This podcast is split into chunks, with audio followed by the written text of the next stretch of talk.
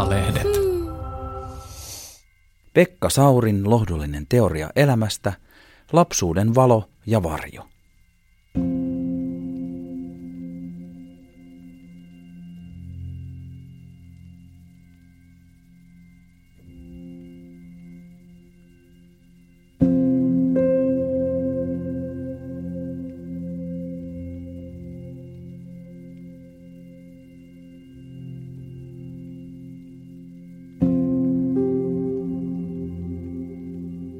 Ja rakkaat kuulijat, Pekka Saurin lohdullinen teoria elämästä, jakso neljä, lapsuuden valo ja varjo. Vanhemmiten vuosikymmenten puolen vuosisadan jälkeen alkaa tietoisuuteen nousta kuvia ja kokemuksia elämän varhaisvuosilta. Sellaisiakin tai nimenomaan sellaisia, joita ei ole tullut ajatelleeksi sen koomin. Eikä siinä tietysti ole mitään uutta ja yllättävää. Niin kuin F. Scott Fitzgerald lopetti kirjansa Great Gatsby, kultahattu suomeksi. So we beat on, boats against the current, borne back ceaselessly into the past. Ja kun kysymys olisikin vain muistoista, niitähän kelpaisi turistan jälkipolville saunan pukuhuoneessa, ehkä kirjoittaa niistä rattoisia lastuja kuin Aho tai Sillanpää. Mutta lapsuuden kuviin ja kokemuksiin liittyy väkeviä tunteita, jotka hyökkäävät yhden muiston tajuntaan avaamasta aukosta. Otat ne vastaan niin paljaana kuin kykenet ja uskallat. Kohtaat kohtaamattoman, kaiken minkä olet halunnut jättää taaksesi ja unohtaa lapsuuden avuttomuuden ja turvattomuuden. Kaiken sen, mitä vastaan olet rakentanut suojauksia ja mille olet yrittänyt itsesi kovettaa. Tule taas ylätyksi, vetyt taas, vappupallosi pääsee karkuun. Jää taas yksistäsi hiekkalaatikolle lapparisi ja ämpärisi kanssa pelkäämään, että toisen talon kartsa ilmestyy pelottelemaan ja kiusaamaan, kunnes itku tulee.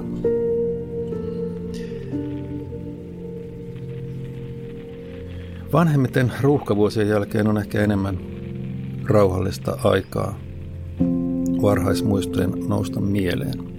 Sehän on vanha fraasi, että sitä näillä matkamittarin lukemilla rupeaa muistamaan paremmin niin kuin 60 vuoden takaisia asioita kuin kuuden tunnin takaisia asioita.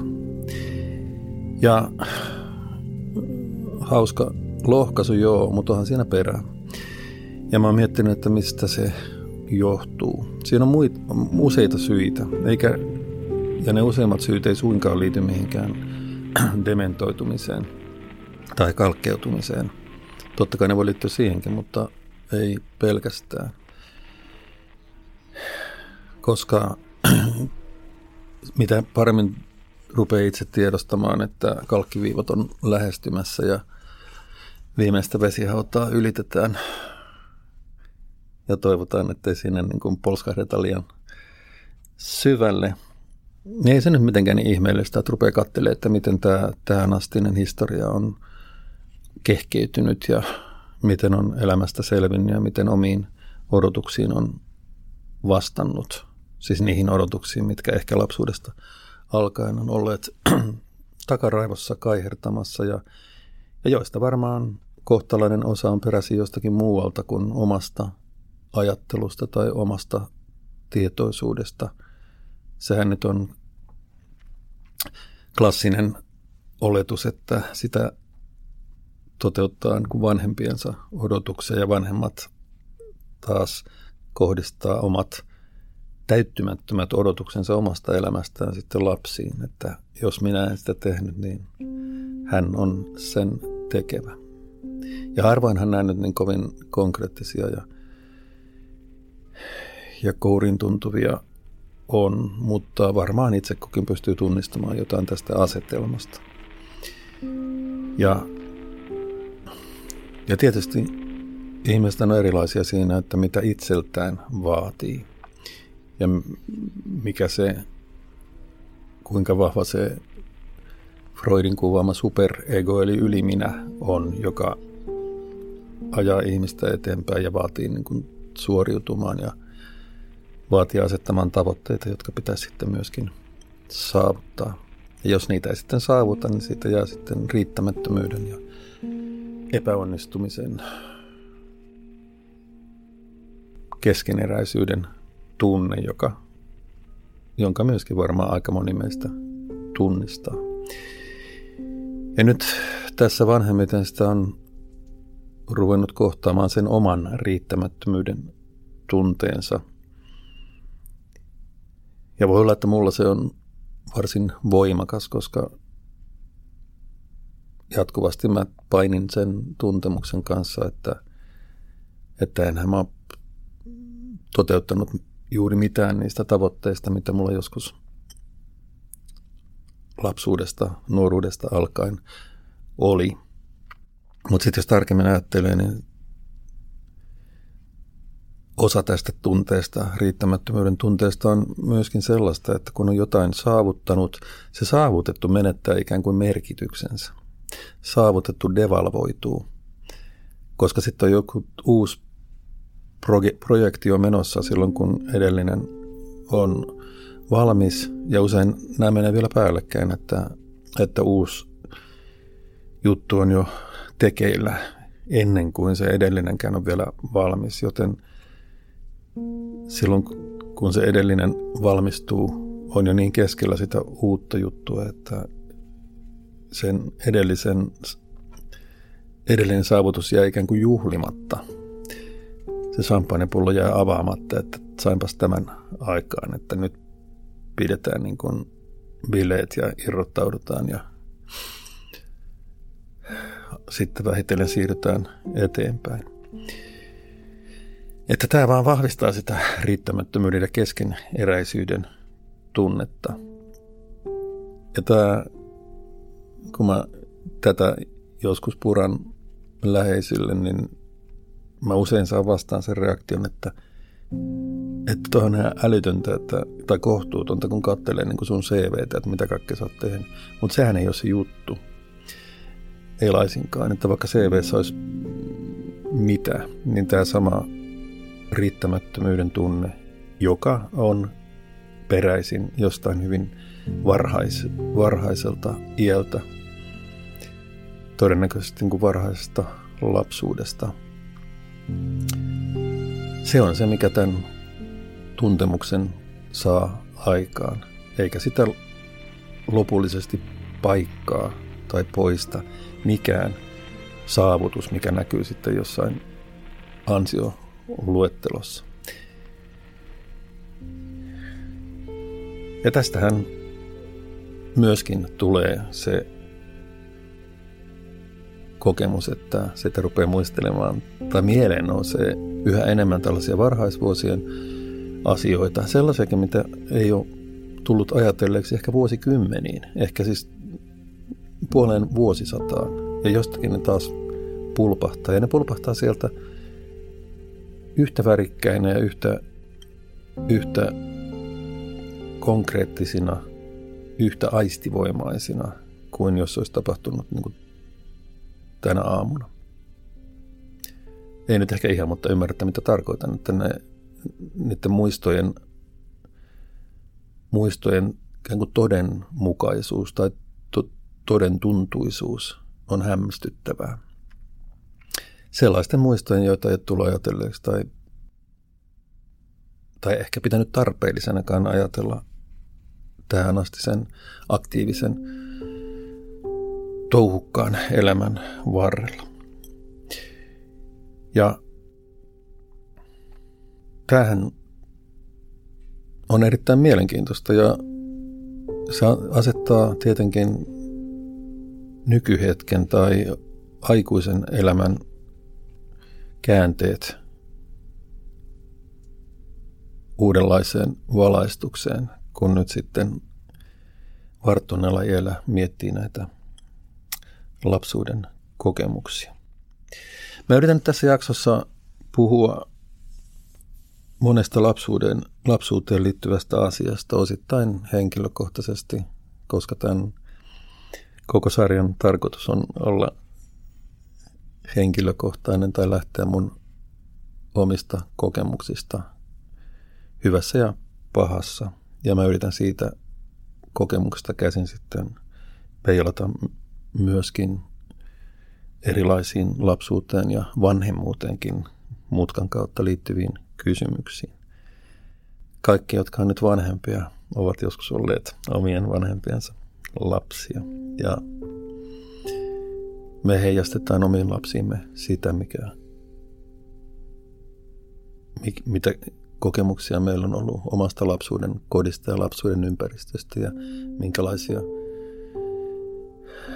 keskustelun tapoja ja ajattelumalleja meidän omat vanhemmat, meidän oma koti on meihin tehtaan asetuksiksi asentanut. Ja myöskin se kiinnostava kysymys, että onko lapsuus peruuttamaton, jos meillä on joku lapsuuden trauma tai puutos tai ylipäänsä paha kokemus lapsuudessa, oli se nyt mikä hyvänsä. Pääseekö niistä koskaan eroon? Mä yritän tästäkin sanoa jotain tässä vähän tuonnempana. Itsenäistyminen tai semmoinen erillisyyden alkaminen, eli erillisyys omista vanhemmista, on lapsuuden ja kasvamisen ylipäänsä ratkaisevia ja kiinnostavimpia kohtia. Se liittyy tietoisuuden heräämiseen, siis tämmöisen yksilöllisen tietoisuuden heräämiseen ja siihen, että mä en välttämättä ole enää osa vanhempiani ja ehkä erityisesti äitiäni. Ja että mulla on omia ajatuksia, mulla on omia valintoja, mulla on oma minuus, oma persoonallisuus, joka ei ole välttämättä yhteydessä millään napanuorolla enää mun vanhempiin.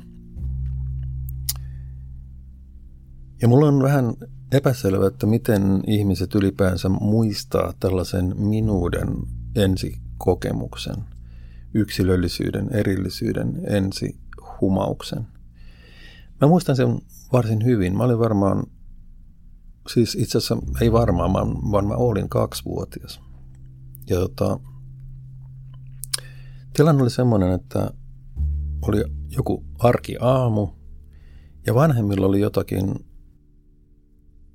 kärhämää keskenään. Siis mun, mulla on sikäli ihan niin kuin rauhallinen kotiympäristö, että, että vanhemmat oli niin yleensä hyvässä sovussa keskenään, eikä siellä mitään, mitään kummempaa niin kuin rähinöintiä vanhempien kesken ollut laisinkaan.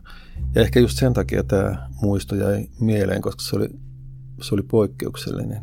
No aamulla isä oli lähdössä töihin. Äiti, joka odotti mun pikkuveliä, niin kun, joka syntyi muutama kuukautta myöhemmin. Että oli, mä muistan, että oli niin kuin maha pystyssä ja, ja äiti oli niin kuin kotona mun kanssa. Mä havaitsin jotenkin toisella korvalla. Mä en ollut ihan siinä niin kuin vieressä, mutta mä havaitsin, että, että niillä oli keskenään jotain, niin kuin, jotain niin kuin riitelyä tai erimielisyyttä. Ja sitten se päättyi jotenkin siihen, että isä lähti ulos ovesta ja niin kuin täräytti ulkoa niin kuin tarpeettoman kovaa kiinni. Siis, siis meidän semmoisessa niin rauhallisessa ilmapiirissä oli varsinainen niin kuin läimäytys, se niin kuin ulosmarssi ja oven läimäytys takana. Ja tota, sitten tota, äiti tuli mun luokse. Se oli jotenkin niin järkyttynyt ja tota, vedet silmissä. Se tota, tuli, vei mut keittiöön, teki mulle tota, astianpesuaineesta niin saippuakupla setin mukiin niin kuin vettä ja astianpesuainetta ja pilli siihen niin kuin päälle – epäilemättä niin kuin mun niin kuin rauhoittamiseksi tai mun kiinnostuksen suuntaamiseksi johonkin muualle. Ja sitten äiti istui keittiön jakkaralla ja painoi päänsä käsiin, käsiin ja sitten sen hartiat niin kuin tärisi, kun se itki.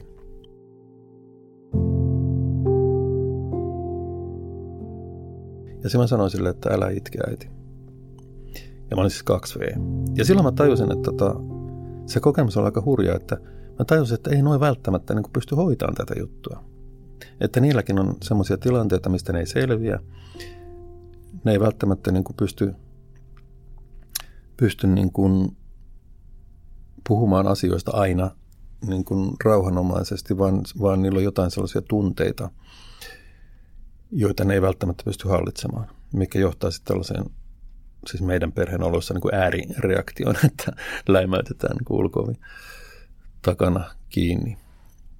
No mä en, siis totta kai vanhemmat sitoinkin sopii tämän varmaan niin kuin samana iltana, kun Faija tuli takaisin duunista, mutta tota, mutta tämä oli se mun sellainen alkuelämys niin kuin omasta yksilöllistymisestä ja erillisyydestä ja itsenäistymisestä.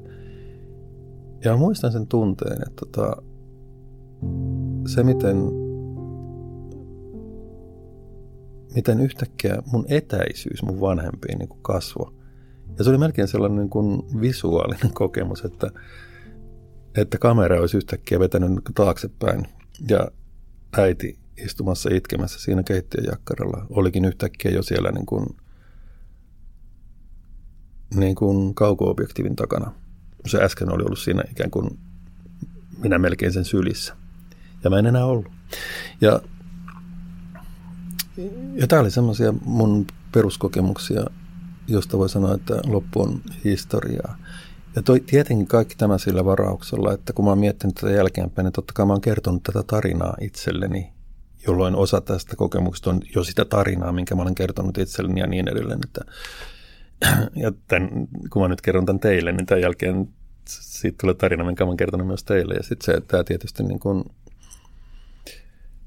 muuttaa tai, tai sävyttää tietenkin sitä alkuperäistä kokemusta. Mutta silloin mä olin 2V. Ja, tota, ja sitten seurasi tietysti toisaalta sellainen merkillinen niin kuin, mm, voimankin tunne, että minä olen minä. Ja tota, että mä en ole vain niin kuin vanhempien jatke. Mutta samalla se oli pelottavaa.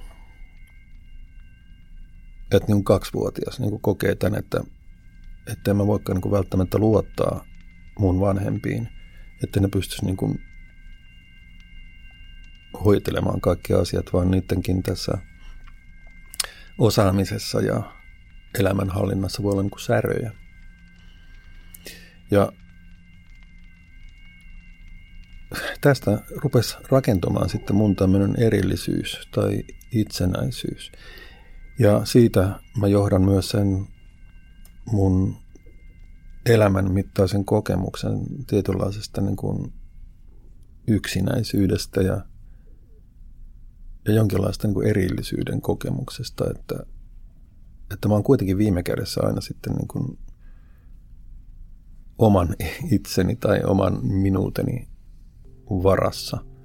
Niin paljon kuin mä kuulinkin saarnaamassa yhteisöllisyydestä ja jakamisesta ja puhukaa toisille ne ihmiset ja, ja että tästä yksinäisyyden kokemuksesta pääsee eroon sillä, että sen jakaa muiden ihmisten kanssa. Niin kyllä tämä on niin kuin klassinen esimerkki siitä, että älkää tehkö niin kuin minä teen, vaan niin kuin minä käsken. Enkä mä usko, että tästä pääsee mihinkään. Siis millään, minkään maailman terapia ei, ei poista tätä perusasetusta siitä erillisyydestä ja irtautumisesta omista vanhemmista, mihin liittyy sitten se yksinäisyyden ja osittain niin kuin epävarmuuden, turvattomuuden tunne. Että jos vanhemmat ei pysty hoitelemaan tätä juttua, niin tota, kuka sitten? Sitten se on niin mun varassa se hommien hoiteleminen. Tästä seurasi sitten myös, että mun rooli perheessä muuttui tällaiseksi, ja tässä on kanssa yksi ehkä leimallinen piirre mun persoonallisuudessa oli tällainen niin kuin sovittelija. Ja se on jotenkin huvittavaa, kun nyt kun mä olen käyttänyt eri foorumeilla puheenvuoroja esimerkiksi suomalaisen keskustelukulttuurin niin kuin repivyydestä ja toksisuudesta ja mitä kaikkea tässä nyt sitten sanoja on käytettykin, niin mä pystyn johtamaan sen hyvin yksinkertaisesti tähän mun alkuelämykseen, missä mä sitten tietysti sen jälkeen pyrin ennakoimaan ja ennaltaehkäisemään mahdollisia perheessä tapahtuvia konflikteja. Ja tietysti kuulostaa niin kuin varmaan älyttömältä, että kaksivuotiaasta lapsesta tulee jonkinlainen niin perheen sovittelija. Mutta eihän se tietenkään niin tietoista ollut, vaan se oli semmoinen luontainen reaktio. En mä silloin ajatellut, että mä oon perheen sovittelija. Tietenkään, tämä on, tämä on siis jälkeenpäin, jälkeenpäin niin kuin muodostettua, muodostettua kuvaa siitä tarina, jonka mä itselleni kerron. Mutta sen jälkeen mä rupesin aivan selkeästi niin kuin sovittelijaksi, konfliktien ennaltaehkäisijäksi. Ja siihen, liitty, siihen rupesi liittymään myös se semmoinen niin kuin, niin kuin herkkä tutka, että onko ilmassa mahdollisesti jotain että sellaista mahdollista itävää konfliktia, orastavaa konfliktia, jonka, joka mun pitäisi jotenkin rynnätä niin kuin ennaltaehkäisemään. Ja tota, edelleenkin mä nyt korostan, että tämä on mun jälkiviisautta tietenkin, mutta se on totta. Ja tota, en, enkä mä tietenkään sitä itselleni tällä tavalla kertonut, mutta, mutta näin mä rupesin toimimaan.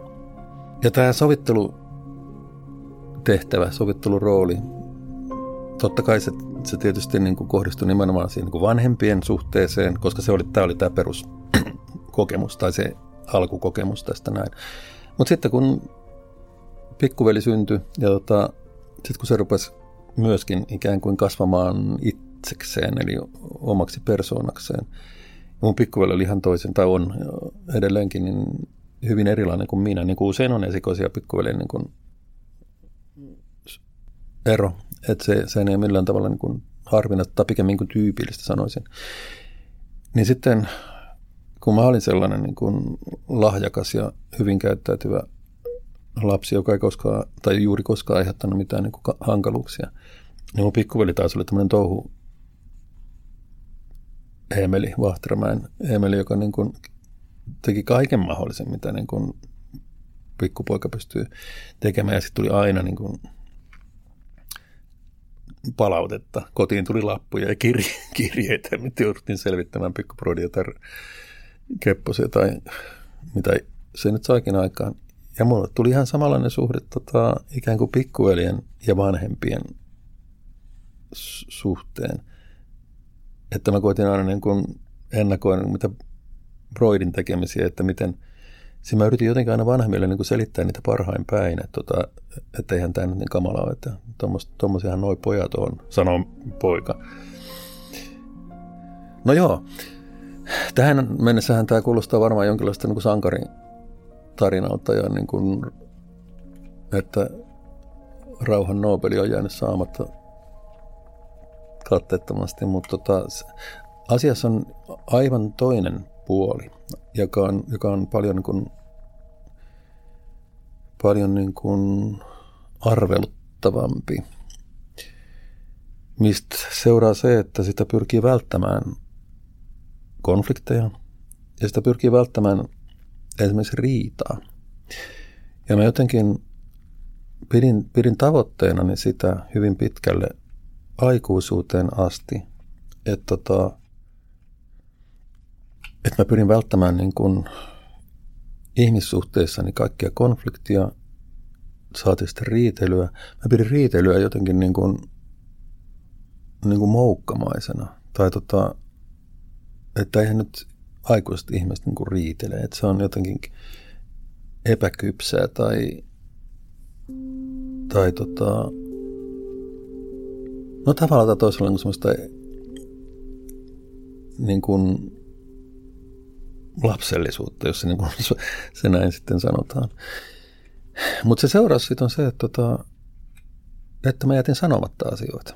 Että tota, siinä, että mä välttelin ikäviä tilanteita ja riitaa ja konflikteja, niin siitä yksi seuraus siitä oli se, että, että mä en sanonut, mitä mä ajattelin. Koska tota, siitä olisi saattanut tulla niin kuin erimielisyyttä ja, ja ehkä riitaakin. Ja tämän seurauksia mä oon nyt joutunut niin kuin kohtaamaan niin kuin myöhäisemmällä iällä. Koska kyllä mä selvästi huomaan semmoisen, että jos, jos jättää jotain asioita niin kuin sanomatta tai selvittämättä tai kertomatta, että mitä, mitä itse ajattelee, ne jää kyllä sinne, ne tunteet. Ja, ja ne saattaa kapseloitua jota, ja tulla esiin odottamattomilla tavoilla. Ei lainkaan sillä tavalla, että jos mä oon kokenut niin kuin, sanotaan nyt kiukkua esimerkiksi, no jotain aggressiivista tunnetta, jos on joku semmoinen tilanne, mikä herättää aggressiivista tunnetta. Mä en siis suurin, surminkaan koskaan ilmaissut mitään sellaista, että eihän minä nyt ole aggressiivinen Herra Jumala. Ja se juttu ei ole niin, että että kun mä pidätän sen tuntemuksen itselleni enkä puhu siitä, niin se ei, se ei tarkoita sitä, että se purkautuisi niin kuin hallitsemattomana niin kuin aggressiivisuutena joskus odottamattomassa tilanteessa tai kännissä tai mitään. Ei lainkaan, vaan se, se toimii aivan toisin. Se, sehän siis, tämmöinen pidätetty aggressiohan kääntyy itseensä päin, itseen, omaan itseen päin. Ja, ja jos aggressio kääntyy omaan itseen itseenpäin, niin se on depressio. Sehän johtaa niin kuin masennukseen, jonka kanssa mä oon sitten niin kuin tsempannut niin kuin pienen tai ison ikäni tavalla tai toisella joskus niin kuin lievempänä ja joskus raskaampana. Mutta mä pystyn johtamaan sen aivan selkeästi tähän mun minuuden alkukokemukseen ja tähän iänikuisen niin sovittelijan ja konfliktien ennaltaehkäisijän rooliin, jonka mä sain tai otin itselleni jo. Siis todella otin itselleni, koska ei kukaan multa sitä varmastikaan odottanut. Ei todellakaan. En kukaan voi kaksivuotiaalta odottaa niin kuin tuommoista. Ja tässä mä näen sen ikään kuin lapsuuden pitkän varjon. Enkä mä oikein osaa kuvitella semmoista niin kuin psykoanalyysiä, ja jos, jolla tämä olisi tämä kokonaan voitaisiin pyyhkäistä mun historiastani tai tulevaisuudestani. En mä usko sellaisenlaisinkaan. En kiellä, etteikö se voisi olla teoriassa mahdollista, mutta käytännössä mä en siihen usko. Ja se on olennainen ja lähtemätön osa mun minuuttani ja persoonallisuuttani lähtien siitä ensimmäisestä kokemuksesta, joka mulla oli mun oman tietoisuuden heräämisestä ja oman erillisyyden heräämisestä. Ja tämä on vähän niin kuin karvat pystyssä, niin kuin muist, siis tajuaa tämmöisen asian, että mun koko persoonallisuuden ikään kuin nurkka, nurkka niin kuin pilarit on lähtenyt tällaisesta yksittäisestä kokemuksesta, joka nyt sattui just semmoiseen kohtaan, missä mä olin sitten kehityksessä ja edistynyt semmoiseen paikkaan, että mä pystyin tämän oivaltamaan tai tämän tällä tavalla kokemaan.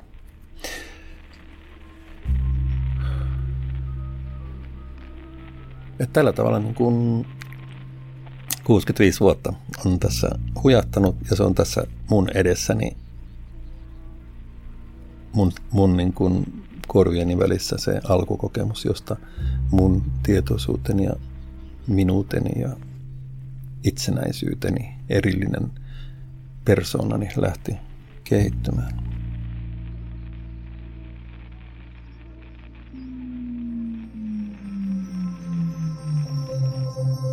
Kuuntelet Pekka Saurin lohdullinen teoria elämästä podcasti. Ja tähän väliin pieni mainoskatko.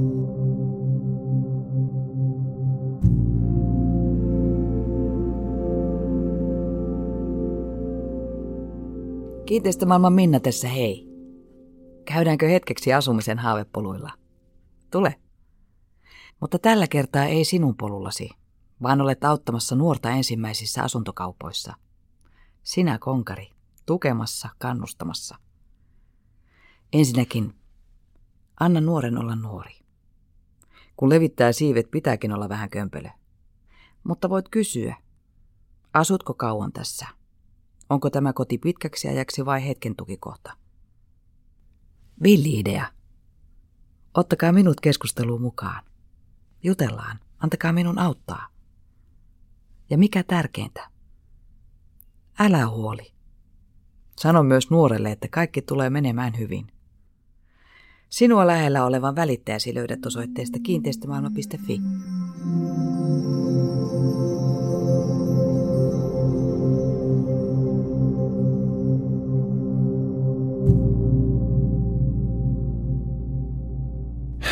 Mä luen vielä pätkän aiemmin kirjoitettua tekstiäni, jossa muistelen varhaisvuosiani. Kun olin kolme vanha, minut ilmoitettiin seurakunnan lastentarhaan. Siitä koituu kolme piinallista muistoa, jotka ovat vaikuttaneet elämääni tähän päivään asti. Lastentarha oli Lauttasaaren kirkon seurakuntatalolla ja sitä piti kaksi vakavaa nuttura päistä naista. Lastentarhan ja sieltä pois pääseminen oli pelottavaa, sillä joudun kulkemaan Isonkaaren talojen ja Myllykallion metsän välistä polkua pitkin. Ja yhdessä talossa, ehkä Isokaari yhdeksikössä, asui ilkeä iso tyttö, joka yritti aina estää läpikulkuni juoksemalla sivuittain kädet levällään edestakaisin kulkureittini poikki. Joskus hän päästi minut menemään kiusattuan hetken. Joskus minun piti paeta nurmikon yli kadun varteen ja kulkea tarhaan – ison kaaren jalkakäytävää pitkin. Sinne ilkimys ei sentään tullut estämään kulkua. Aina piti pelätä jotain, ellei muuta niin sitä, ettei selviytynyt jostakin annetusta tehtävästä. Lastentarhassa piti leikata saksilla paperista jotakin viuhkamaista askarrusta niin, että paperiliuskat jäivät toisesta päästään kiinni toisiinsa kuin kampaviinerissä. En ymmärtänyt tätä, vaan leikkasin kaikki liuskat kokonaan irti toisistaan. Kun huomasin virheeni, hätäännyin niin, että leikkasin sormeeni haavan, josta valui pelottavan paljon verta. Sitä tippui pöydälle ja lattialle ja koko nähtävissä olevaan maailmaan. Lastentarhan täti joutui hakemaan laastaria ja oli vihainen. Toisella kerralla oli kova pissahätä, mutta en kehdannut sanoa, että pitäisi päästä vessaan. Sellaistaan ei kehtaa tietenkään sanoa. Askartelimme taas värikkäästä paperista jotakin joutavan päivästä. Yhtäkkiä pissahätä helpotti ja ajattelin, että ehkä tästä taas jotenkin selvitti. No sattumalta vilkaisin lattialle tuolini alle, sinne oli parhaillaan leviämässä iso lämmin lätäkkö ja taas tuli sanomista ja poikkeusjärjestelyjä ja märät housuni pakattiin muovipussiin ja minun piti pukea päälleni jonkun joskus unohtamat isot siniset verryttelyhousut. Tämän kokemuksen mittaamaton nöyryytys ja häpeä valoivat minuuteeni sokkelin, jonka päällä oli itse kunnioitusta vaikea rakentaa. Kokemusta ei helpottanut sekään, että isä oli tuonut kauppahallista kotiin verisen paketin valaan lihaa, joka haisi paistinpannulla valaan lihalta ja oksetti. Mutta lapsuus loppui nopeasti. Kun nelivuotiaana opin lukemaan, maailman ongelmat löivät joka aamu silmiin sanomalehden otsikoista. Nousin kuudelta päästäkseni lukemaan lehteä muiden häiritsemättä. Pelkäsin noottikriisiä ja Kuuban kriisiä ja Tuijotin hiljaisena sanomalehden etusivun rakeista valokuvaa, jossa Jacqueline Kennedy kurotti pelastamaan presidentti Kennedyn takaraivon kappaletta limusiinin takapelliltä Dallasissa. Omat yksityiset pelkoni ja ahdistukseni alkoivat kasvaa yhteen pahan maailman kanssa. Minua ei voinut kukaan rauhoittaa tai lohduttaa, kun en kertonut mahdollisesta huolistani tai ahdistuksistani kenellekään. Olin aina jollakin tavalla vastuussa kaikesta, mitä ympärilleni tapahtui, vaikka minulla olisi ollut sen kanssa mitään tekemistä. Tämän perustunteen lapsuus ohjelmoi syvälle alitajuntaani, enkä tiedä miksi niin kävi ja mistä se johtui. Mutta miten sitten on? Pääseekö lapsuudesta koskaan eroon? Mä nyt kuvasin, että mä en varmastikaan pääse tästä alkuelämyksestä eroon enkä mä nyt varsinaisesti tiedä, haluaisinko edes päästä, että tässä minä olen ja en mä, mä oikein näen, että mitä mä voisin ruveta niin kuin kumittamaan siitä pois mitään erityisiä elämyksiä. Että sehän historia on sellainen kuin, sellainen kuin se on tapahtunut ja mä sitten voin tulkita sitä parhaalla mahdollisella tavalla. Välillä mä tulkitsen huonommalla mahdollisella tavalla, mutta semmoista – tämä elämän mylly on. Mutta mä uskon kyllä, että lapsuudenkin traumoista voidaan päästä eteenpäin. Ben Furman, psykiatri, kirjoitti joskus jo siitä varmaan 30 vuotta tämmöisen kirjan, kun ei koskaan liian myöhäistä saada onnellinen lapsuus. Ja se on mun mielestä hyvin sanottu. Sitä mä en muista, mitä kaikkea Furman siinä kirjoitti, mutta tämä otsikko on erittäin, erittäin hyvä. Ja jos se on jäänyt ihmiselle mieleen, niin mainiota. Koska helppohan se on jäädä kiinni sitten myöskin näihin menneisyyden traumoihin tai rikkinäisiin kotioloihin tai mitä kaikkea traumeja nyt lapsuuteen voi, voi liittyäkin. Ja pienenä disclaimerina pitää tietysti sanoa, että mun nämä lapsuuden kokemusta ei nyt mitään varsinaisia traumoja edes olleet, koska mun lapsuuteni oli hyvin ehjä ja turvallinen näin niin kuin tavanomaisesti ajatellen. Että se, mikä sen teki sitten mun kokemuksen kannalta turvattomaksi, oli, oli juuri tämä erillisyyden ja yksinäisyyden kokemus, joka ei kuitenkaan mitenkään liittynyt mihinkään sen kummempaan niin kuin vaikeaan lapsuuteen tai, tai perheen hajoamisen tai mihinkään tällaisen. Ei sellaista laisinkaan ollut.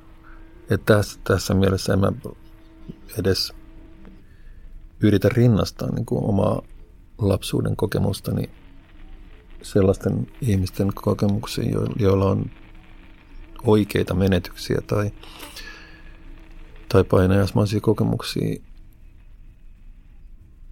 erokokemuksia, perheen hajoamista ja niin edespäin ollut. Mutta kyllä, mitä enemmän pystyy sitten toteamaan sen, rajaamaan ne lapsuuden traumaattiset kokemuksensa niin sinne, eikä rupea kirjoittamaan omaa käsikirjoitustaan sen mukaisesti, että koska mulla on näin vaikeita kokemuksia, niin mun on vaikea niin kuin rakentaa omaa elämääni ja, ja että jos lapsuudessa on, jos vanhemmilla on ollut niin kuin vaikeuksia X, Y tai Z, niin on korkea todennäköisyys, että ne samat vaikeudet toistuu sitten mun elämässäni. Tämmöistä käsikirjoitusta ei tietenkään kannata tehdä ja semmoista kannattaa mahdollisuuksien mukaan irrottautua. Ja siinä tietysti tulee mukaan se, mitä mä äsken sanoin, mitä mä en itse ole pystynyt ollenkaan noudattamaan, eli se, että kannattaa niin jakaa vaikeat kokemukset ja vaikeat tuntemukset jonkun läheisen ihmisen kanssa, luotettavan ihmisen kanssa, koska jo se oman tarinansa kertominen kirjoittaa jo sitä tulevaa käsikirjoitusta. Ja jos se ihminen tai ne ihmiset, kenen kanssa jakaa omia vaikeitakin kokemuksia, jos ne taas onnistuu olemaan rohkaisevia ja sanomaan, että okei, okay, että, että niin kuin vaikeita kokemuksia, mutta niin kuin nyt mennään eteenpäin ja ryhdytään kirjoittamaan lause, lauseelta sitä tulevaisuuden käsikirjoitusta, niin silloin se nykyhetki, tulevaisuuden suunnitelmat ottaa hiljalleen isomman ja isomman osan, isomman ja isomman alueen tietoisuudesta ja sitä tunnekokemuksesta. Kunnes sitten onnellisessa tapauksessa se nykyhetki, nykyinen elämä, nykyiset tavoitteet, nykyiset tulevaisuuden suunnitelmat vähitellen syrjäyttää ne lapsuuden varhaiset traumat, jotka on saattaneet olla hyvin tuskallisia ja vaikeita. Ja tässäkin pitää tietysti lisätä se disclaimeri, että totta kai tämä voi olla helpommin sanottu kuin tehty. Että ei se nyt pelkästään niin kuin sormia napsauttamalla tapahdu tietenkään, vaan se tapahtuu vähin erin tätä käsikirjoitusta rakentamalla. Ja se voi tapahtua niinkin, että se käsikirjoitus rakennetaan niin kuin terapiasuhteessa, jos todella tuntuu siltä, että ne aiemmat kokemukset on niin vaurioittavia tai on aiheuttanut niin suuria vaurioita, että niistä ikään kuin ei omin ja kavereiden neuvoin päästä eteenpäin. Mutta sitten se on niin. Ei se sen ihmeellisempää ole. Ja mä oon nyt kohta vuoden ollut mukana tällaisessa terapiassa tavataan hankkeessa, missä yritetään nimenomaan laskea sitä kynnystä, kynnystä että ihmiset ei ainakaan niin kuin sen leimautumisen pelossa väistelisi tai jättäisi hakeutumatta terapiaan.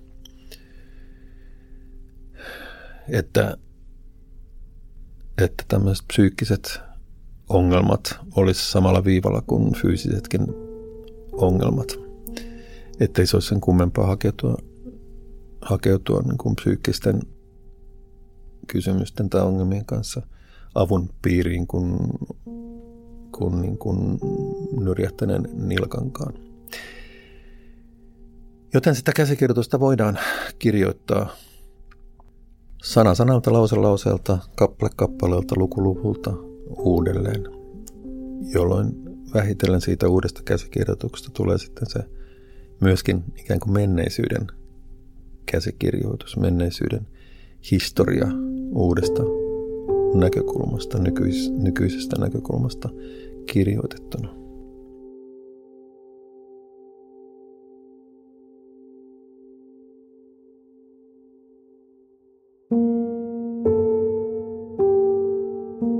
Pekka Saurin lohdullinen teoria elämästä, lapsuuden valo ja varjo.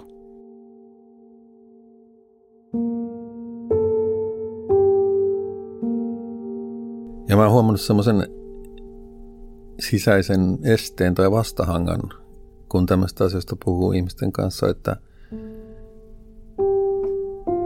että mitä hyötyä siitä on ja niin edelleen. Mutta tota, aika moni, joka kysyy, että mitä hyötyy siitä ja pitääkö munkin mukaan mennä niin kuin terapiaan, niin se vähän kuvastaa sitä, että ehkä sulla ei ole niin, kuin niin isoja niin kuin ongelmia, että sun tarttiskaan. Eikä sun sitten tarvitse.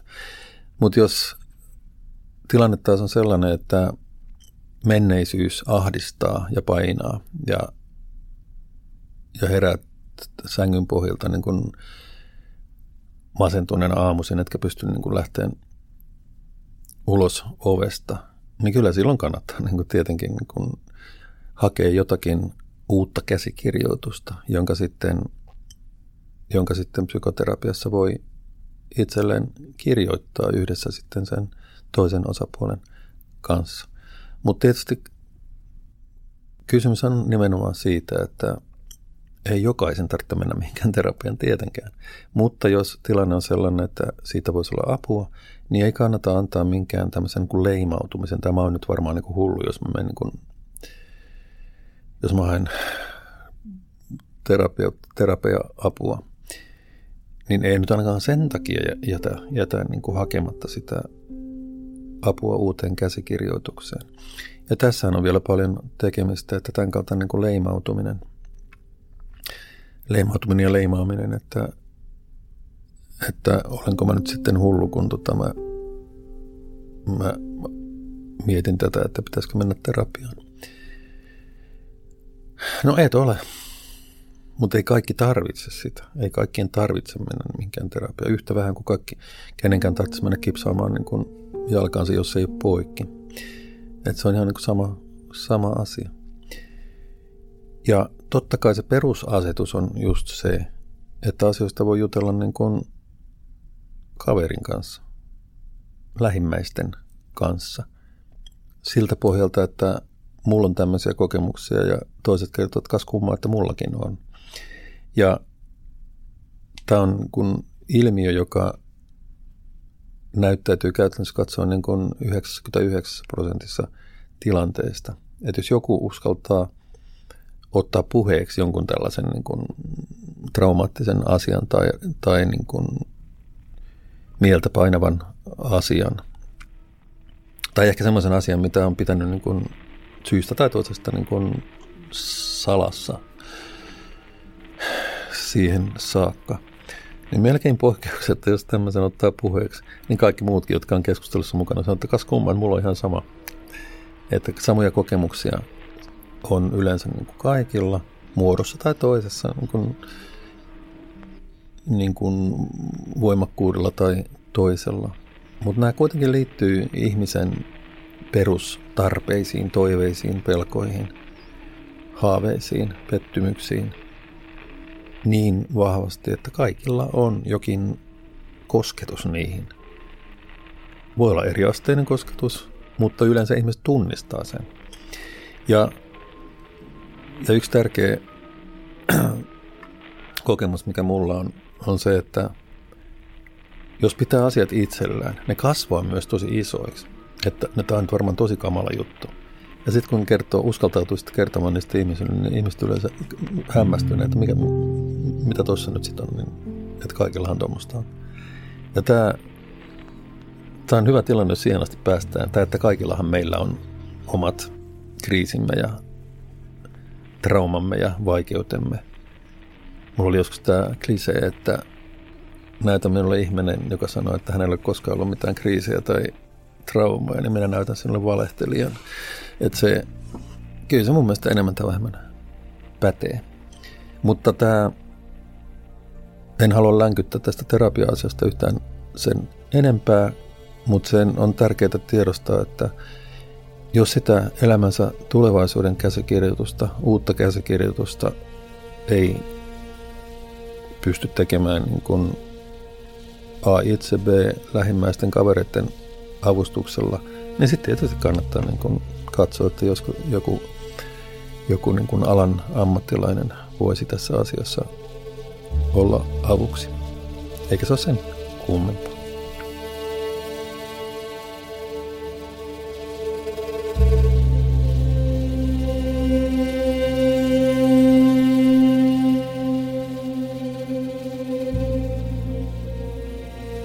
Oon tässä puhunut lähinnä lapsuuden varjosta.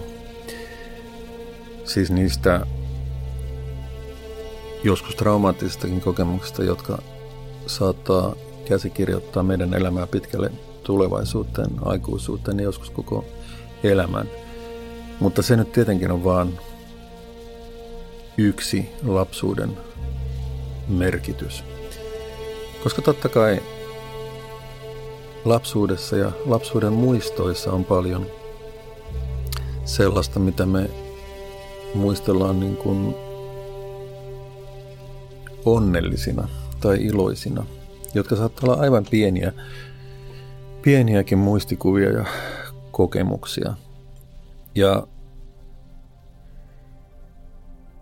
ehkä se, mikä lapsuudelle on tyypillistä, tai suorastaan niin kuin lapsuuden ja aikuisuuden välinen välinen ero, yksi niistä eroista on ilon kokemus. Ja aikuisiellähän ilon kokemukset on, riippuen tietysti ihmisestä, niin ainakin mä olen huomannut omassa elämässäni, ilon kokemukset on yhä harvemmassa, mitä vanhemmaksi ihminen tulee. Ja tätä iloa pitää, ilon kokemustahan pitää varmaan vähän niin kuin purkaa, koska sehän on tietysti, sekin on sellainen kuin fraasi. Ja ilohan on yllätys. Ilohan on semmoinen, mitä ei voi ennalta suunnitella. Ja Narnia-kirjasarjan kirjoittaja C.S. Lewis, Oxfordin professori, kirjoitti sitten viimeisinä vuosina muistelmateoksen nimeltä Surprised by Joy, eli ilon yllättämä. Ja se on todella hienosti niin kuin kiteytetty, koska näinhän se on. Ja yksi mun päätelmistä pitkän elämän pitkän elämän niin kuin jälkeen on se, että onnea ei kannata tavoitella. Onnihan tulee ja menee, sitä ei voi suunnitella, sitä ei voi omistaa. Sama pätee iloon. Ilo ja onnihan on itse asiassa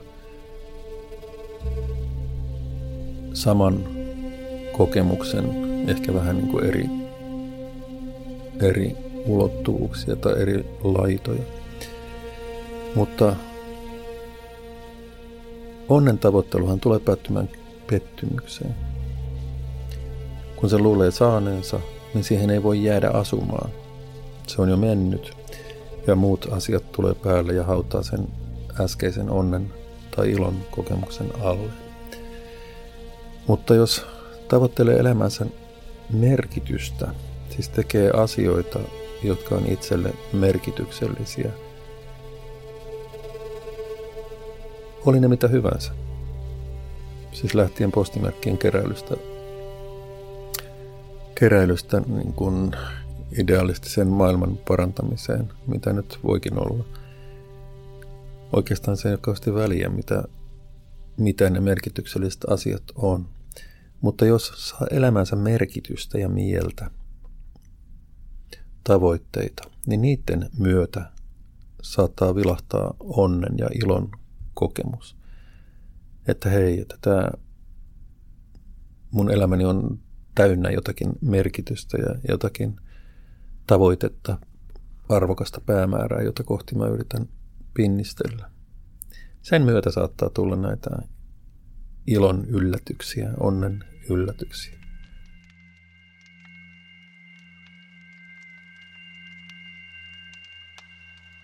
Ja lapsen mielihän ei vielä ole täynnä tämmöistä tietoista merkitystä, jota tavoiteltaisiin tai haettaisiin, että nyt haluan elämään jotakin tärkeää tai jotakin niin kuin päämäärää tai jotakin arvokasta.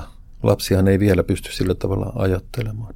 Mutta osittain juuri sen takia lapsen mieli on avoimempi ilon ja ehkä onnenkin kokemukselle. No ehkä, sen, ehkä se ilo on se varhaisempi. Onni on sitten jotenkin laveampi tai isompi, syvempi tunnekokemus. Mutta ilo on sellainen ailahdus, johon liittyy se yllätys. Ja Ja varmaan se menee tosi, tosi varhaiseen lapsuuteen ihan siihen asti, että äiti ottaa syliin tai no isäkin ottaa syliin. Kaikkein varhais, varhaisemmin niin saa niin kuin, saa niin kuin nännin suuhun ja saa niin kuin ravintoa, kun on ollut nälkä ja niin edelleen. Tämmöinen perustarpeiden, fyysisten perustarpeiden tyydyttäminenkin tuottaa jo tietysti sitä tyydytystä ja iloakin varmasti. Mutta lapsella kun on lyhyt kokemus elämästä, kaikki on uutta, kaikki on yllättävää, kaikki elämykset ja aistikokemukset, aistihavainnot, oli ne sitten näköhavaintoja, kuuloa, makua, hajua ja niin edelleen. Ne on kaikki uusia ja niitä tulee koko ajan uusia. Ja, ja ne on tuoreita ja yllättäviä. Ja jos ne on hyviä, niin ne saattaa tuottaa sitä yllättävää iloa. Ja tietysti niin kuin osittain kysymys on kokemuksen lisääntymisestä ja toistumisesta. Ja toki jos saat ensimmäistä kertaa elämässä nallekarkin suuhus. Kun mä olin pieni niin kuin nallekartti, maksoi markan. Vanhan markan. Jonnet ei muista. Mutta tota, kun mä ostin vanhalla markalla niin kuin yhden punaisen nallekarkin ensimmäistä kertaa elämässäni ja imeskelin sitä, niin se oli ikään siis psykedeellinen kokemus. Maailma laajeni ja sitten lähtien siitä, sitä mausta, minkä sitä nallekarkista sai. Mutta ei se toinen nallekarkki ollut enää yhtään niin ihmeellinen, koska mä tiesin sen. Mä, mä olin vaan tykännyt sitä, mä haluaisin toistaa sen kokemuksen, niin se ei tuottanut enää samanlaista, samanlaista niin kuin alkuelämystä kuin se ensimmäinen kerta. Ja totta kai tähän suhteessa ilon kokemiseen ja onnen hetkien kokemiseen tämä siis aikuisuus väistämättä aikuisuus väistämättä niin kuin harmaannuttaa niitä kokemuksia sen toiston vuoksi jo, että yhä vähemmän tulee niin kuin uusia kokemuksia. Mutta totta kai niin kun, nyt kun maailma on auki ja mitä tahansa pystyy tekemään, niin nythän ihminen pystyy tavoittelemaan näitä uusia kokemuksia ihan rajattomasti, siis kiipeämään. Siis Mount Everestin rinteet on täynnä niin kuin tyhjiä Coca-Cola-tölkkejä, kun jengi jonossa, jonossa kiipeä maailman korkeammalle vuorelle ja syvän meren sukellusta ja ties mitä niin kuin, näitä elämyksiä, mihin ei ollut aikaisemmin maailmassa mitään mahdollisuuksiakaan. Ja tietysti, no seuraava on tietysti niin kuin avaruuslento. Mä oon kaiken muun Mä oon kaiken muun kokenut, mutta sitten kun nyt rupeaa tulemaan kaupallisia avaruuslentoja, niin kyllähän mä nyt rupean siihen säästämään tässä. Ja menee muutama vuosi tai vuosikymmen, niin äijät rupeaa saamaan 50-vuotislahjaksi niin avaruuslentoja. Kattokaa vaan. Niin, mutta ymmärrätte, mitä tarkoitan, että se kun toiston myötä, tottumuksen myötä tämmöiset alkuperäiset ilon ja yllätyksen kokemukset muuttuu rutiiniksi, ne tyhjenee tästä tuoreesta kokemuksesta, tuoreesta ilon, ilon yllätyksen uuden kokemuksesta. Ja pitäisi aina etsiä niitä uusia ja, ja ehkä yhä niin kuin ekstreme tyyppisempiä niin kuin elämyksiä. Mutta lapsella, lapsella, lapsen ei tarvitse niin kuin kiivetä Everestille, koska tota, niin kuin Tiltaltin laulu hiirenkorva koivussa ja ne nallikarkit ja ratapölkkyjen tervan tuoksu vanhalla satamaradalla ja kaikki tällaiset ensimmäiset aistikokemukset saattaa tuoda sitä ilon ja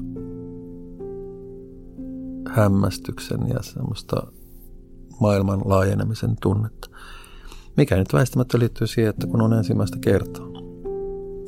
Ja mitä vanhemmaksi tulet, sitä vähemmän on ensimmäisiä kertoja.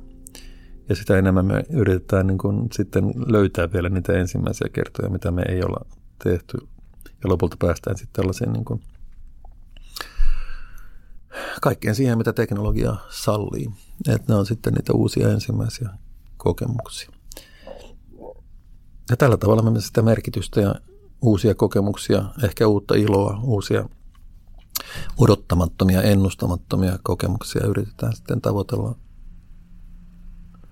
lapsuudesta hautaan asti ja niiden uusien yllättävien ilon kokemusten, täyttymyksen kokemusten löytäminen on yhä vaikeampaa. Paitsi että uusi teknologia antaa meille yhä uusia mahdollisuuksia etsiä, etsiä sellaisia. Mutta sama lapsi siellä buukkaa sitä avaruuslentoa toivoen uutta kokemusta ja uutta elämystä ja maailman laajenemista.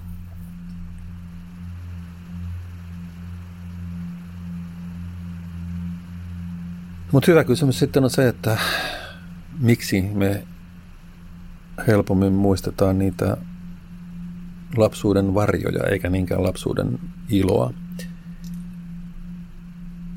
Ja ehkä se johtuu siitä, että ne varjot on kuitenkin olleet siinä määrin kuin myöhempää elämää ohjaavia ja aiheuttaa niin kuin tässäkin hetkessä sitten mahdollisesti jotakin, jotakin kuin raskaita tuntemuksia – niin ne on sillä tavalla enemmän läs, tässä päivässä läsnä. Jos, jos me nyt ollaan ahdistuneita tai masentuneita tai tavalla tai toisella raskautettuja, niin, ja jos me osataan yhdistää ne johonkin niin kuin lapsuuden traumoihin, niin se on aika ymmärrettävää, että ne on ikään kuin lähempänä kuin ehkä, ehkä ne tota, ehkä ne ulpukan siemenkorat, joista me tehtiin lehmiä painamalla niihin tulitikuista jalat, joista me iloittiin niin kuin suuresti, että tämmöistäkin voi tehdä. Se semmoinen puhdas ja laimentamaton ja tahraantumaton ilo, niin sen, alku, sen tämmöisen ilon kokemuksen on sitten se rutiini tai toisto tai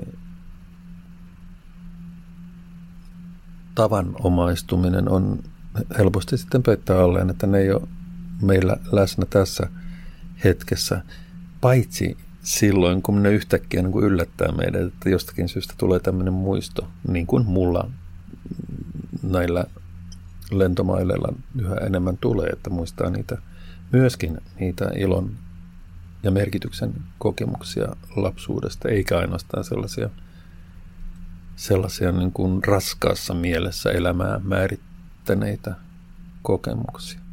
Ja se on hieno, kun mä huomaan ilokseni ja yllätyksekseni, yllättäväksi ilokseni, että mä saavutan ne myöskin ne hyvät kokemukset, muistot, niin kuin hyvin vahvasti, niin kuin aistivoimaisesti, väreineen, valoineen, kosketus tuntemuksineen, kun on leikkinyt niin kuin muutaman vuoden ikäisenä jossain hiekkalaatikolla ja on onnistunut saamaan niin kuin hiekkalinnan niin kuin valmiiksi. Tämmöisiä tulee ja ne on edelleen semmoisia ilonkokemuksia, koska silloin ikään kuin menee taaks, takaisin siihen niin kuin pilaantumattomuuteen ja siihen, siihen ensike, ainutkertaisuuteen, ensiker, ensikokemukseen. Ja tätä mä pidän hyvin niin kuin armeliaana, että ei ainoastaan tule mieleen näitä raskaita kokemuksia, jotka on heittäneet sitten,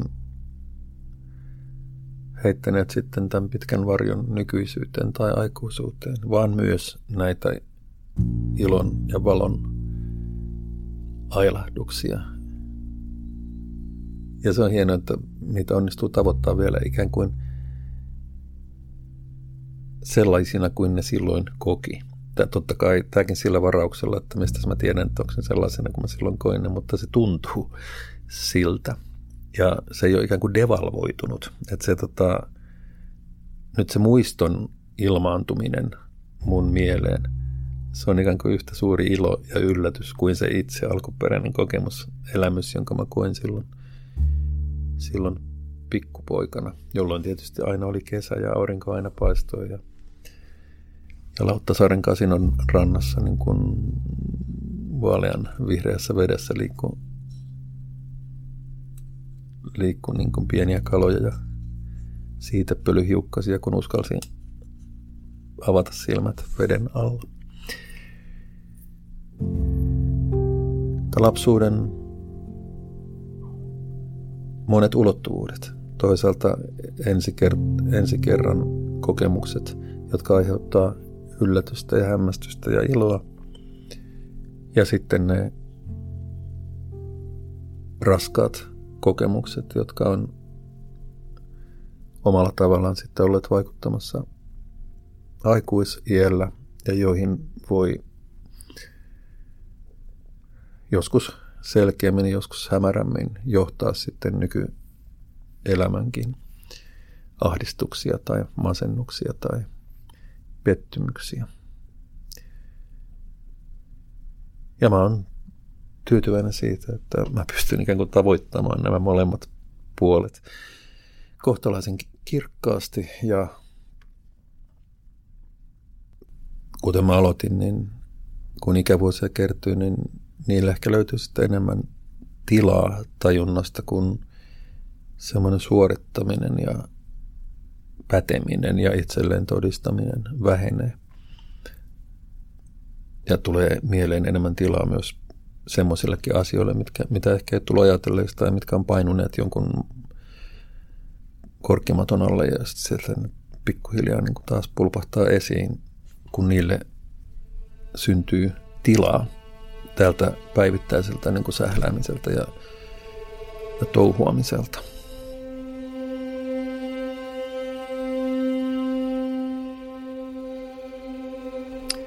Mä kerron siitä mun elämäni ratkaisevasta kokemuksesta, josta mun oma tietoisuuteni ja minuuteni lähti eriytymään, joka lähti siitä, että mä havaitsin, että vanhemmat ei ole kaikki voipia ja että vanhemmissakin voi olla säröä ja, ja riittämättömyyttä ja osaamattomuutta, että hekään eivät ole välttämättä kokonaisia ihmisiä, että hekin on keskeneräisiä. Ja nyt jälkeenpäin katsoin, niin siihen aikaan mun vanhemmat oli kolmikymppisiä. Ja kun mä ajattelin, että minkälainen mä itse olin kolmikymppisen, niin voi Jumalan pyssyt. Että se, tästä lähtee just tämä kysymys siitä, että minkälaisia me ollaan vanhempina.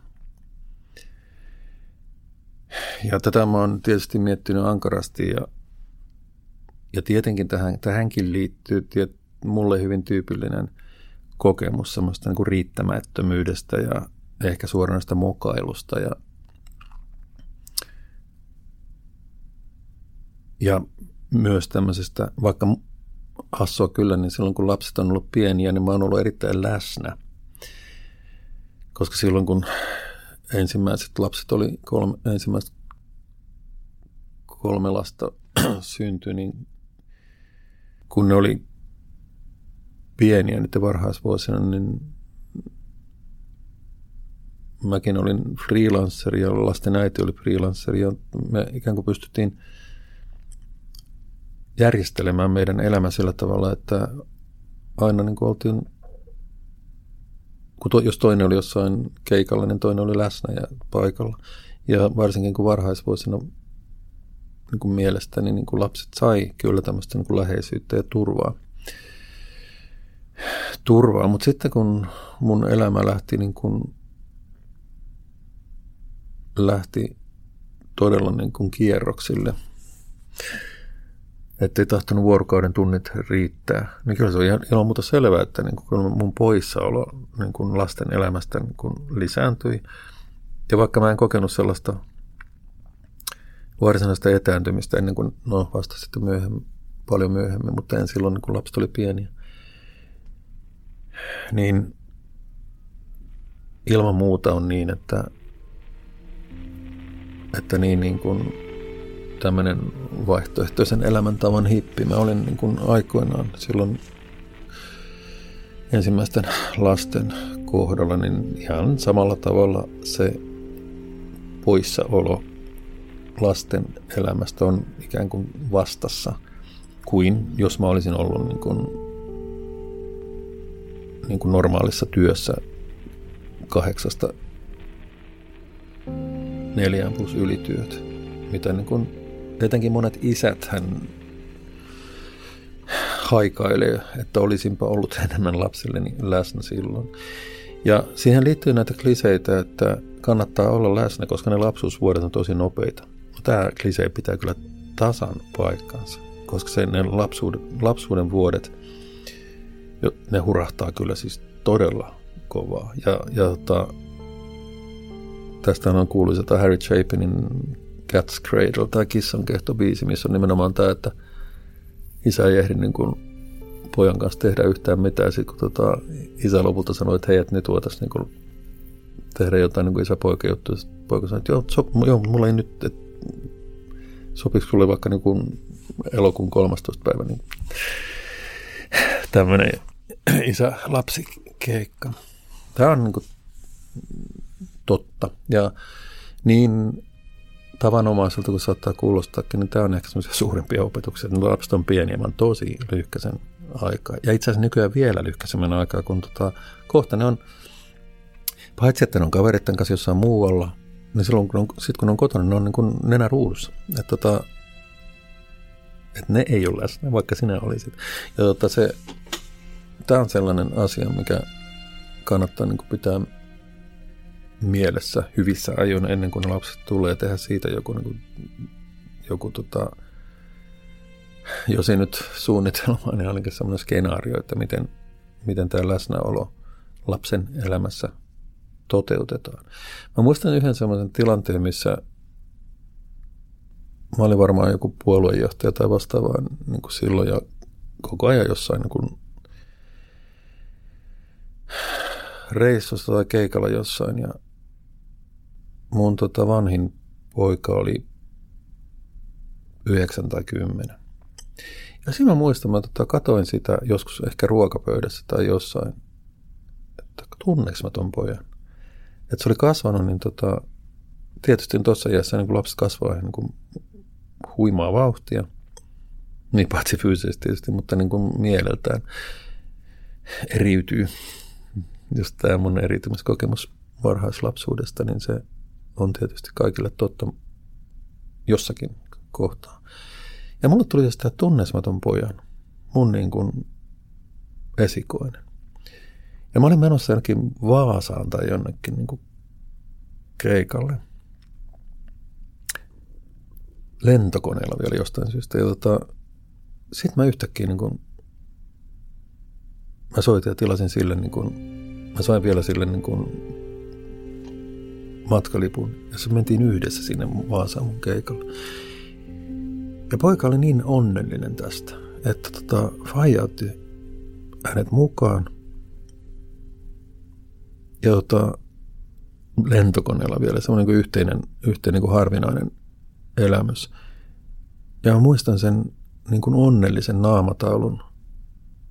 Ensinnäkin, kun mä kerron sille, että mennään yhdessä, ja sitten kun me matkustettiin sinne, ja sitten se, mä pidin sitä mun esitystä jossain tilaisuudessa, niin poika istui sitten jossain siellä etupenkissä kuuntelemassa, mitä Faija tuolla puhui. Ja sitten me just että käytiin yhdessä syömässä ja sitten lähdettiin takaisin niin kuin lentoasemalle ja kaikki. Ja sen tota, se semmoinen kuin onnen,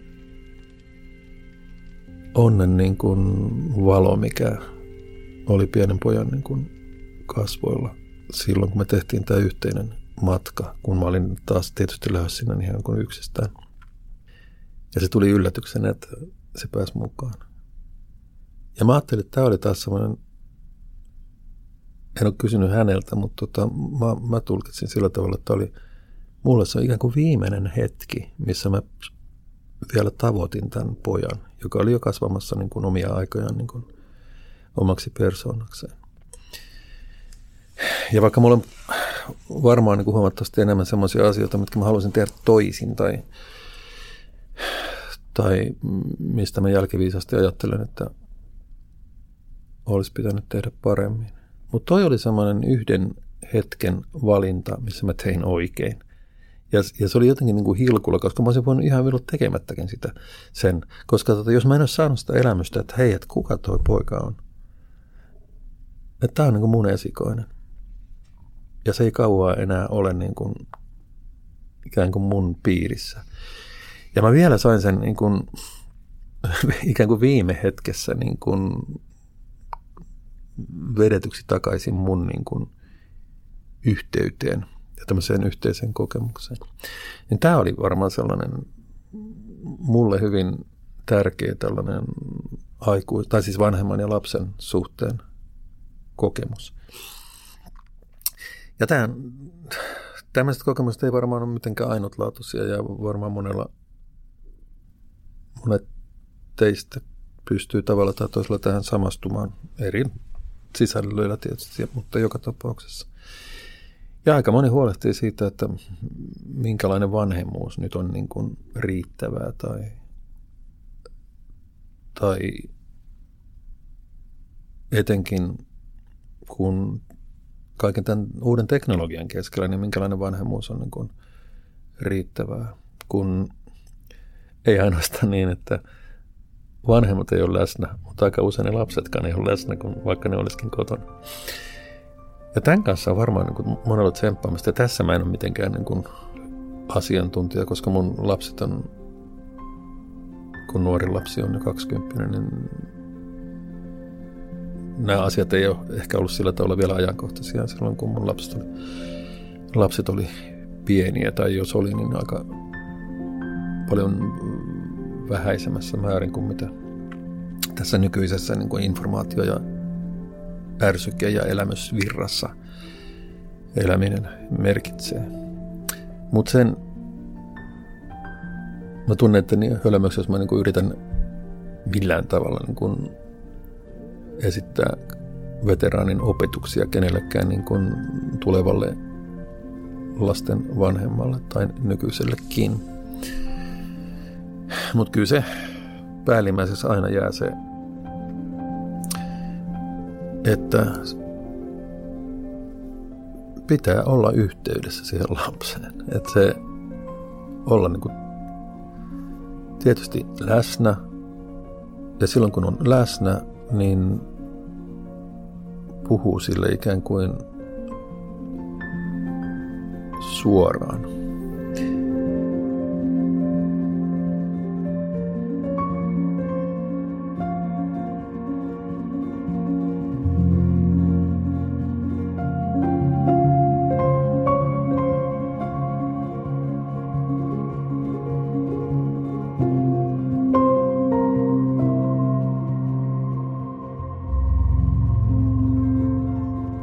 Mä oon aina yrittänyt, kun lapset oli pieniäkin, niin mä, mä oon aina ihmetellyt, miksi lapsille pitää puhua niin kuin lapsille.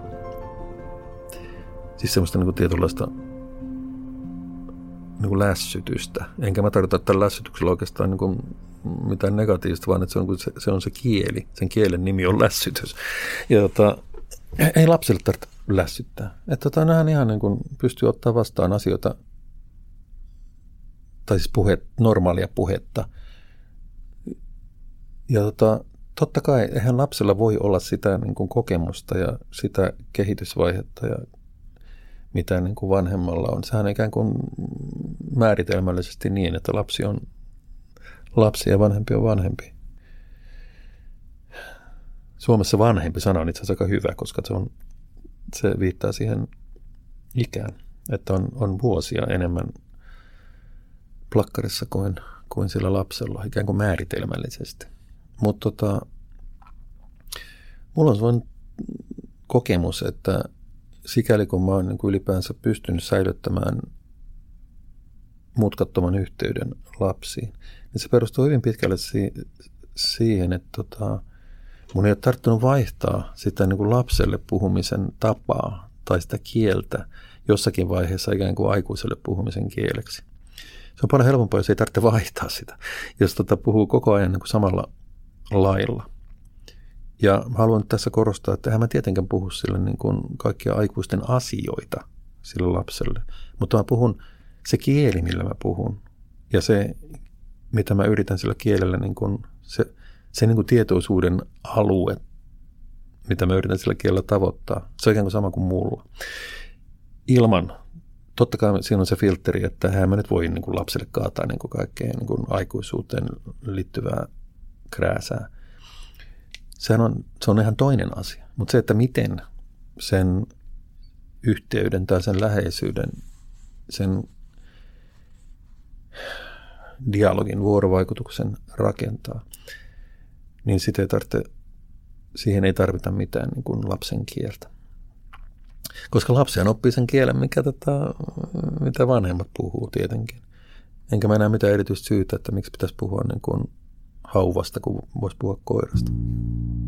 Näihinkin kokemuksiin liittyy se, että enhän mä tiedä, että miten lapsi kokee mun toimintani tai mun tekoni tai mun puheeni. Eihän mä tiedä, ellei se kerro mulle tai vastaa mun kysymykseen tai niin edespäin. Esimerkiksi just tämä, että mä päätin ottaa pojan mukaan niin kuin duunireissulle jonnekin Vaasaan. Niin mä vaan päättelin sen silmistä ja kasvoista, miten se oli sille niin kuin hieno juttu. Mutta mä en usko, että mä oon koskaan kysynyt siltä, että miltä se tuntui susta. Koska musta suorastaan tuntuu, että mä haluan rikkoa sitä. Ja, ja tota, mä kuitenkin ajattelen, että mä oon sillä tavalla niin kuin herkkä aistimaan niin toisen tunnelmia. Että tota, mä, varmaan pikemminkin halusin jättää sen muistikuvan siitä sen, kuinka tähtisilmät loistaa, kun se pääsee niin Fajan mukaan niin reissuun.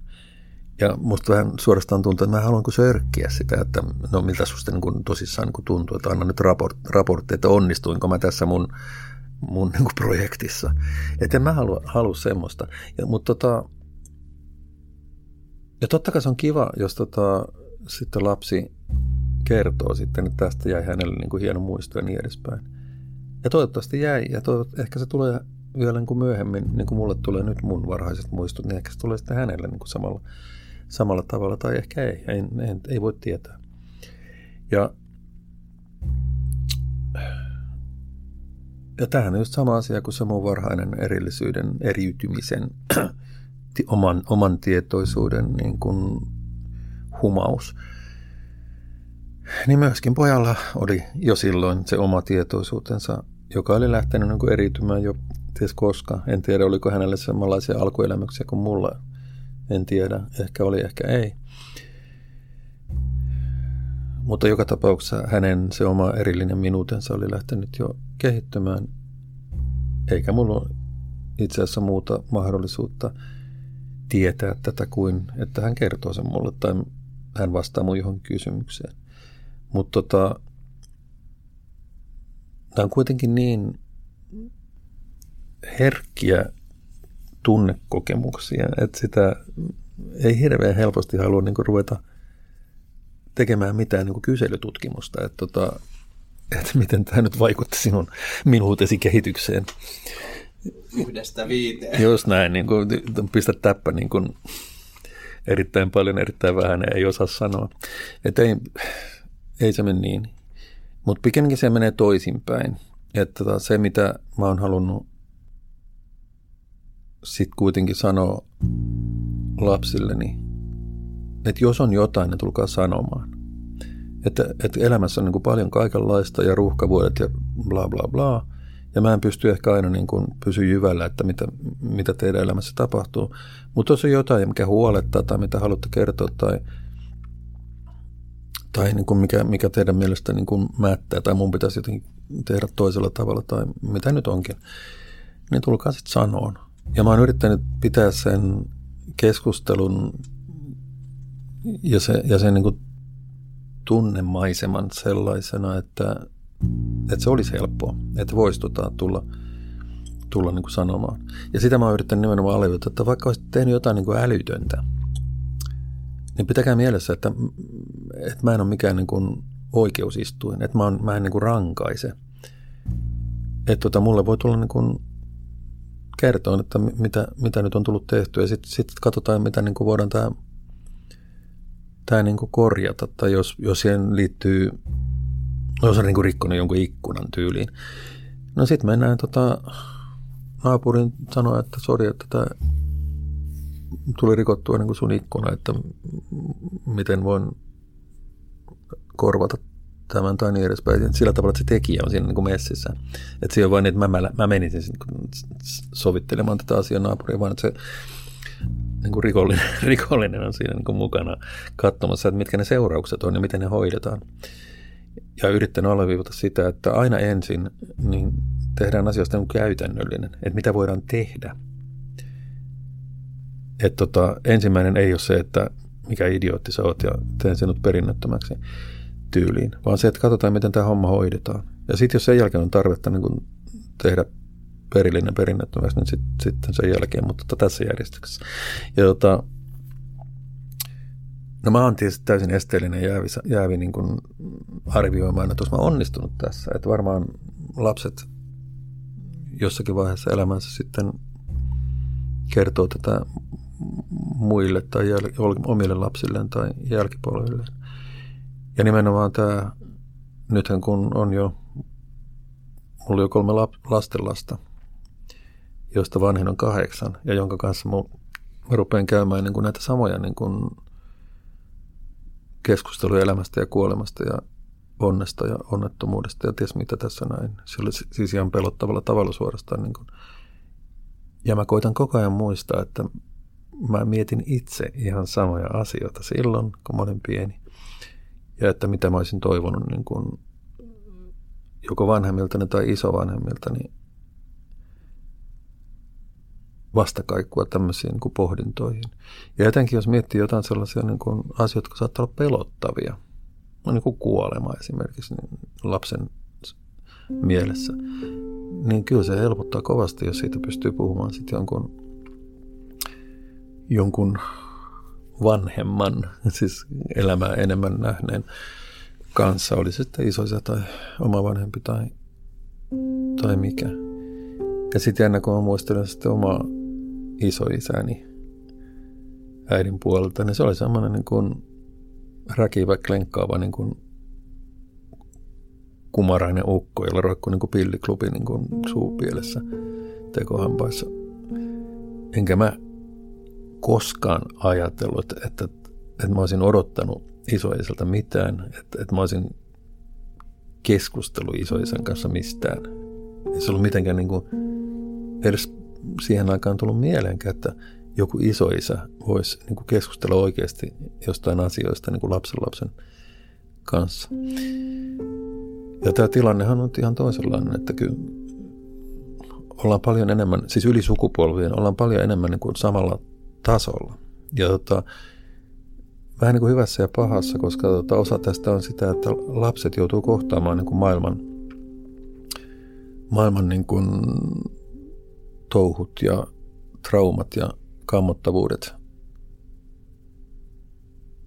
aivan toisella tavalla kuin mitä mä joudun kohtaamaan. Jo sen takia, että niitä oli tarjolla paljon harvemmassa kanavassa. Et silloin kun oli Yleisradiossa kaksi radiokanavaa ja sitten sanomalehdet oli sitten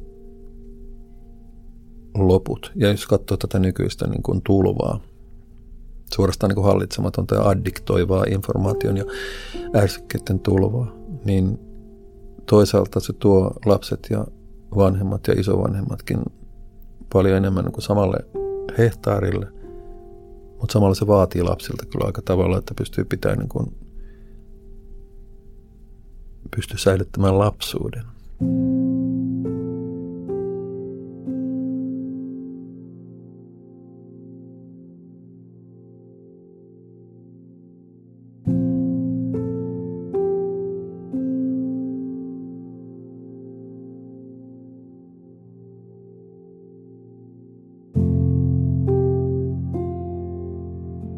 kerron siitä mun kaksivuotiaan avainkokemuksesta, avainelämyksestä suhteessa mun vanhempiin, että yhtäkkinen oivallus siitä, että vanhemmat ei ole täydellisiä ja kaikki voi ja että ne ei välttämättä niin kuin selviydy kaikista niin kuin elämän käänteistä rikkumattomasti – tähän jäi kokonaan niin kuin mun tulkintaan tämä juttu. Ja sitten joskus aivan aikuisella ja taisi mulla olla jo ensimmäiset lapsetkin jo, niin mä äidin kanssa puhuin tästä. Sitten mä kysyin siltä, että muistaako tämmöisiä tapauksia. Ja sitten sanoin, että ei hänellä ole aavistustakaan. Että mulla ei ollut mitään mahdollisuutta ikään kuin varmistaa tämän niin kuin muiston todenperäisyyttä, että ei ollut ketään toista lähdettä ikään kuin, niin johon mä olisin voinut viitata, kun äiti, oli ilmoittaa, äiti sanoi, että hänellä, hänellä ei ole mitään käsitystä. Ja tota, sehän on tietysti sikäli ihan ymmärrettävää, koska tota, hän oli niin kuin, hänellä oli kaksivuotias lapsi kotona ja tota, toinen lapsi niin kuin tulossa ja elämä täynnä niin kaikkein niin kuin kolmikymppisen nuoren vanhemman niin kuin sähellystä siinä. Niin ei se mikään ihme tietysti, että ei tuommoista tilannetta muista. Ja ehkä se ei enää ollutkaan itselleen niin, kuin niin järkyttävää tai niin kuin traumaattista tai mitään. Että se vaan semmoista, siis ehkä hän ajatteli vaan, että elämä on semmoista. Mutta tota, ja tämähän tarkoittaa nimenomaan sitä, että mikä toivon mukaan on lohdullista vanhemmille, että viime kädessä vanhemmat ei voi sitten – varman päälle tietää, että miten mikäkin kotielämän tai vanhempien tapahtuma tai tekeminen, miltä se on tuntunut tai näyttänyt lapsen kokemus maailmassa.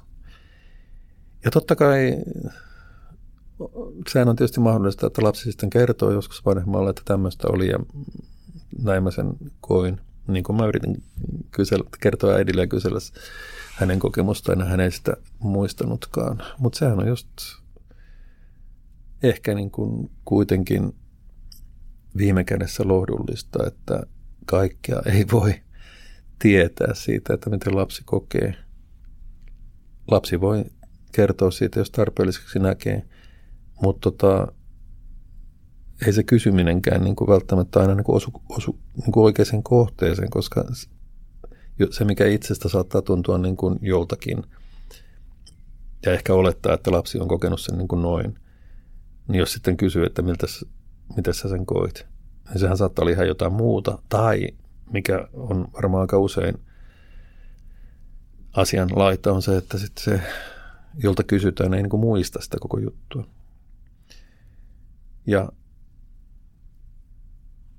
ehkä tässä on sitten semmoinen tietynlainen armeliaisuus, että ei me lopultakaan voida sitten tietää kaikkea. Eikä, ja tämä tarkoittaa, että kun me ei voida niin kuin varmistaa tällaisia olettamuksia tai luuloja siitä, että miten meidän käyttäytyminen on, on vaikuttanut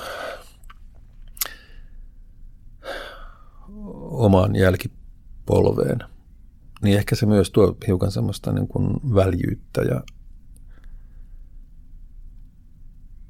ja liikkumatilaa, että kaikkea ei voi koskaan hallita ja kaikkea ei voi koskaan tietää, mutta aina täytyy säilyttää se mahdollisuus, että jos lapsella on jotain asiaa tai jotain kysyttävää ja kerrottavaa ehkä niin kuin joku, joku niin kuin hankala kokemus kerrottavana, niin siihen on koko ajan mahdollisuus matalalla kynnyksellä ja sillä tavalla, että siihen,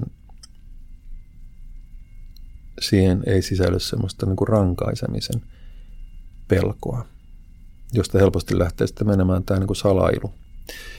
Että ei uskalla kertoa niin kuin tekemisistään tai mokistaan tai mitä nyt onkin. Siis lähtien siitä, että ei uskalla kertoa, että sai nelosen niin kokeista. Mutta jos tämän onnistuu esittämään lapselle sillä tavalla, että älä pelkää, että ei ole mitään hätää. Että kaiken voi kertoa, kaikki niin kuin voidaan oikasta tai korjata, jos on tullut tehtyä jotain, jotain niin kuin mistä potee syyllisyyttä tai huonoa omaa tuntuu.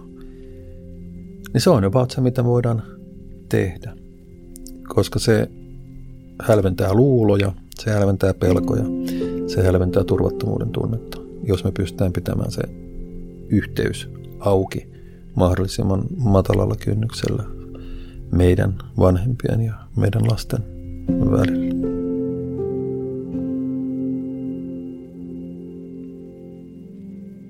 Tämä oli Pekka Saurin lohdullinen teoria elämästä, jakso neljä. Lapsuuden valo ja varjo. Kiitos kun kuuntelitte.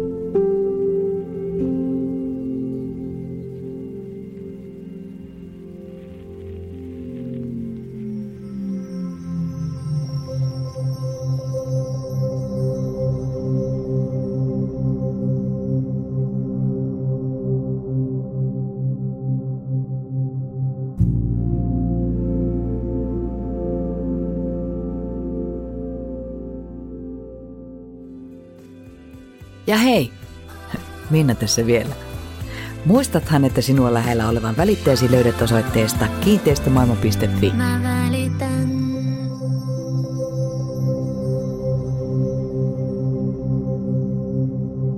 Tätä podcast-sarjaa oli tekemässä minä, Pekka Sauri, tuottajana Sami Kuusela ja musiikin tätä sarjaa varten sävelsi Arttu Silvasta.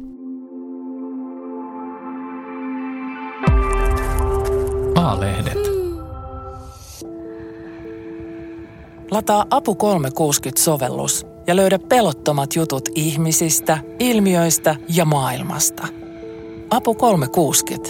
Enemmän sitä, mikä kiinnostaa.